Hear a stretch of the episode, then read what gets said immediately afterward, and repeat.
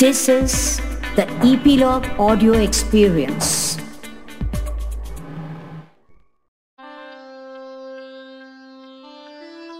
Folk कथा की दुनिया में आपका स्वागत है मैं हूँ रिया और मैं आपको इस पूरी दुनिया का सफ़र करवाऊँगी इस दुनिया में आपको कई अलग अलग किरदारों से मिलने का मौका मिलेगा, जैसे जादुई मयूर, दयालु राजा हंसती हुई मछली।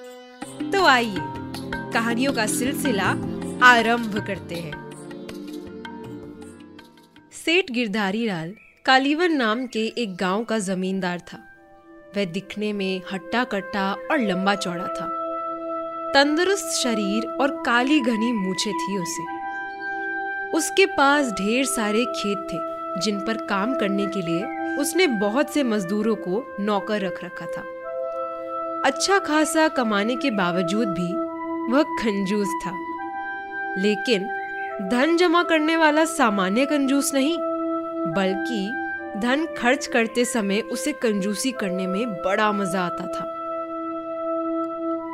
वह मजदूरों को पूरी मजदूरी नहीं देता था और किसी न किसी बहाने से दूसरे दिन पर टाल देता था। कल पैसे दे दूँगा, परसों पैसे दे दूँगा करते करते बात को टाला करता था। बेचारे गरीब मजदूर इसीलिए चुपचाप रह जाते थे कि कहीं और उन्हें शायद काम ना मिले। चालाक सेठ किसी शुभ दिन या त्योहार का इंतज़ार करता था और उस दिन मजदूरों को बुलाकर उनकी मजदूरी का केवल एक हिस्सा दे देता। वह भी इसलिए दे देता ताकि मजदूर उसे गाली गलोच ना दे। मजदूर बेचारे इसीलिए चुपचाप थोड़ा सा खुश हो जाते कि चाहे एक दिन पर उनका पेट तो भरेगा उन्हें खाने के लिए पूरी रोटी तो मिलेगी। और यह आशा लगाए रहते थे कि एक दिन सेठ उनका सारा किराया सूद समेत चुका देगा। आखिर वह इतना गरीब तो नहीं था कि उनके पास मजदूरों को देने के लिए उनकी मेहनत की कमाई ना हो, क्योंकि उसके पास धन तो काफ़ी था। एक दिन जमींदार गिरधारी लाल शहर में महीने में एक बार लगने वाले मवेशी जानवर खरीदने गए। क्योंकि उसकी गाय अब उतना दूध नहीं दे पा रही थी। बाज़ार में उसने दो गायों को पसंद किया और मोल भाव कर दाम तय कर लिया अचानक उसे याद आया कि पैसों की उसकी मखमली थैली तो घर पर ही छूट गई है। उसने मन में सोचा, अरे, अब मैं क्या करूँ? पैसे तो मैं लाना ही भूल गया।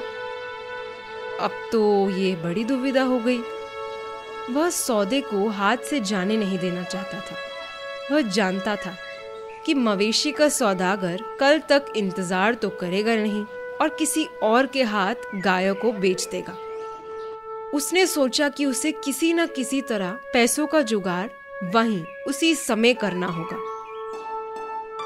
गिरधारी लाल किसी महाजन की तलाश करने लगा। बाज़ार के पास ही उसे एक महाजन मिल गया। लेकिन किसी जमानत या सुरक्षा के बिना उधार देने को वो तैयार नहीं था। जमींदार के पास उस समय सोने की मूठ वाली कटार थी, जो उसे उसके दादाजी ने भेंट में दी थी। घर से बाहर जाते समय डाकुओं के डर से वह कटार वो हमेशा अपने पास रखा करता था। जमींदार ने अपनी कटार दिखाते हुए महाजन से कहा, ये हमारी पुश्तैनी कटार है, जो मेरे दादाजी ने मुझे दी थी। ये हमारे लिए अमूल्य है। साथ ही इसकी मूठ सोने की है, लेकिन लाचारी है। इसीलिए इसे मैं जमानत के तौर पर आपके पास रखना चाहूँगा। अभी आप इसे रख लीजिए, मैं बाद में आकर आपका ऋण चुका दूँगा और इसे तब ले जाऊँगा। महाजन कटार की जमानत पर सेठ को उसकी ज़रूरत भर ऋण देने को तैयार हो गए। जमींदार गिरधारी लाल ऋण लेकर गायों को अपने घर ले आया और उस महाजन से वादा किया कि समय आने पर उसका ऋण सूद समेत चुका देगा और अपनी कटार ले जाएगा। जमींदार गिरधारी लाल कई सप्ताह, बल्कि कई महीनों तक महाजन को ऋण चुकाने नहीं गया। महाजन धीरज के साथ इंतज़ार करता रहा और सोचता रहा कि सोने की मूठ वाली कटार का क्या करे।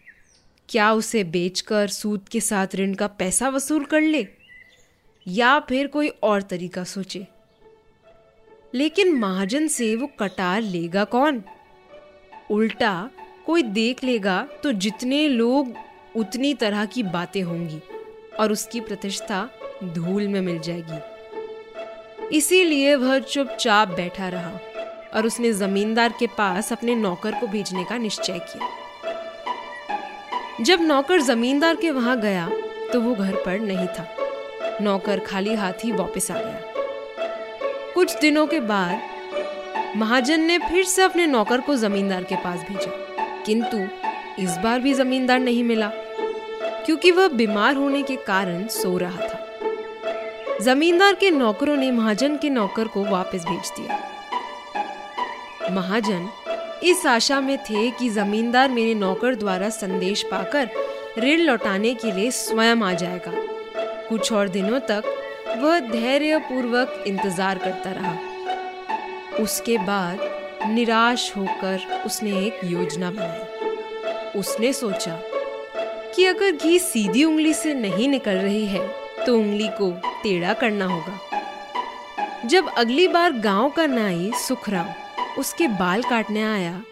तब उसने उसे सारी कहानी बता दी और साथ में ये भी कहा, जमींदार की कटार कहाँ गायब हो गई है, मुझे नहीं पता। अच्छा यही होगा कि जमींदार ऋण वापस कर अपनी कटार लेने ना ही आए। महाजन जानता था कि नाई खबर फैलाने में माहिर होते हैं और उसके द्वारा शीघ्र ही ये खबर भी जमींदार तक पहुँच ही जाएगी। और तब वो ऋण चुकाने के लिए भागा भागा वापस आएगा। सचमुच हुआ भी यही।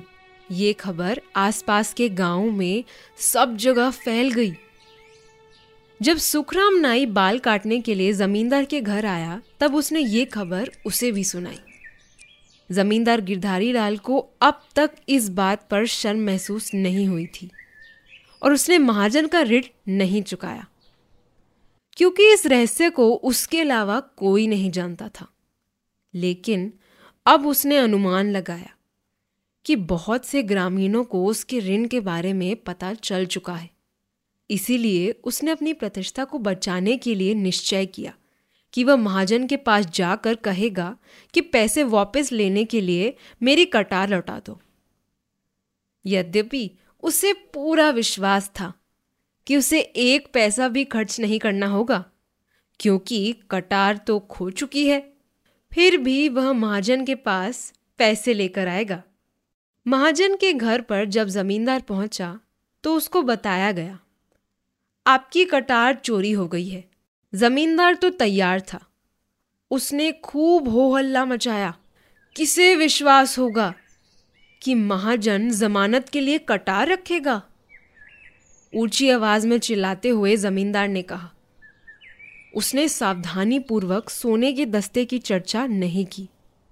भला महाजन के घर से कटार कौन चुराएगा? वह और भी ज़ोर से चिल्लाया।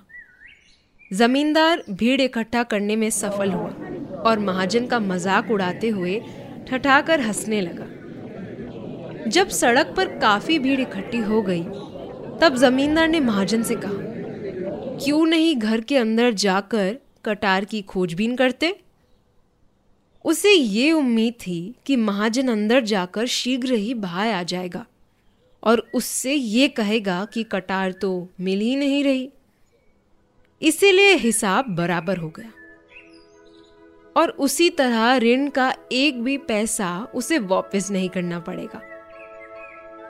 महाजन दबते सहमते अंदर गया और बहुत देर तक बाहर नहीं आया। जमींदार गिरधारी लाल बराबर अपनी मखमली थैली निकालकर दिखा रहा था, जिससे भीड़ को ये विश्वास हो जाए कि ये ऋण के पैसे ईमानदारी से वापस लुटाना चाहता है।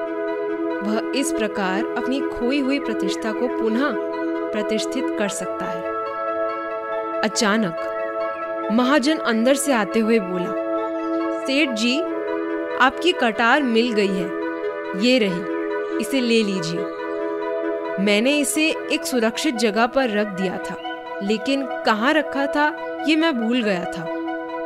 क्या अब आप मेरा ऋण का पैसा लौटा देंगे? बहुत दिनों से बकाया पड़ा था।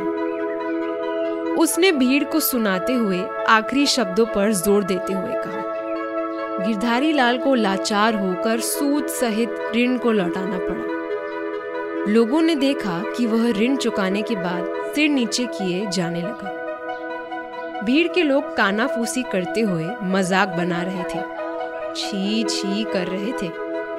लेकिन जमींदार ने सिर उठाकर किसी को नहीं देखा। दिखता भी कैसे?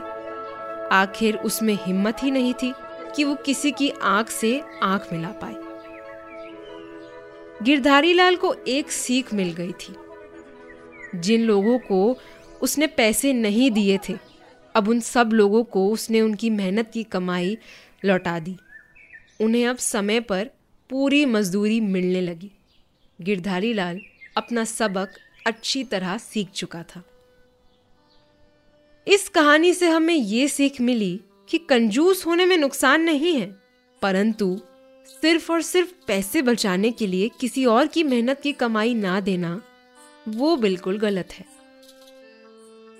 कहानी की शुरुआत में हमने आपको बताया था कि सेठ गिरधारी लाल दिखने में कैसा है। वो कैसे दिखते होंगे इस बारे में सोचते हुए उनका एक चित्र बनाइए और हमें भेजिए।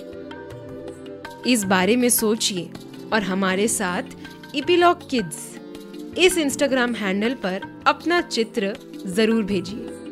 और नए एपिसोड्स को सुनने के लिए वो कथा को ईपीलॉग मीडिया ऐप पर सब्सक्राइब करना मत भूलिए। तो चलिए, अब मैं आपसे मिलूँगी अगली फोक कथा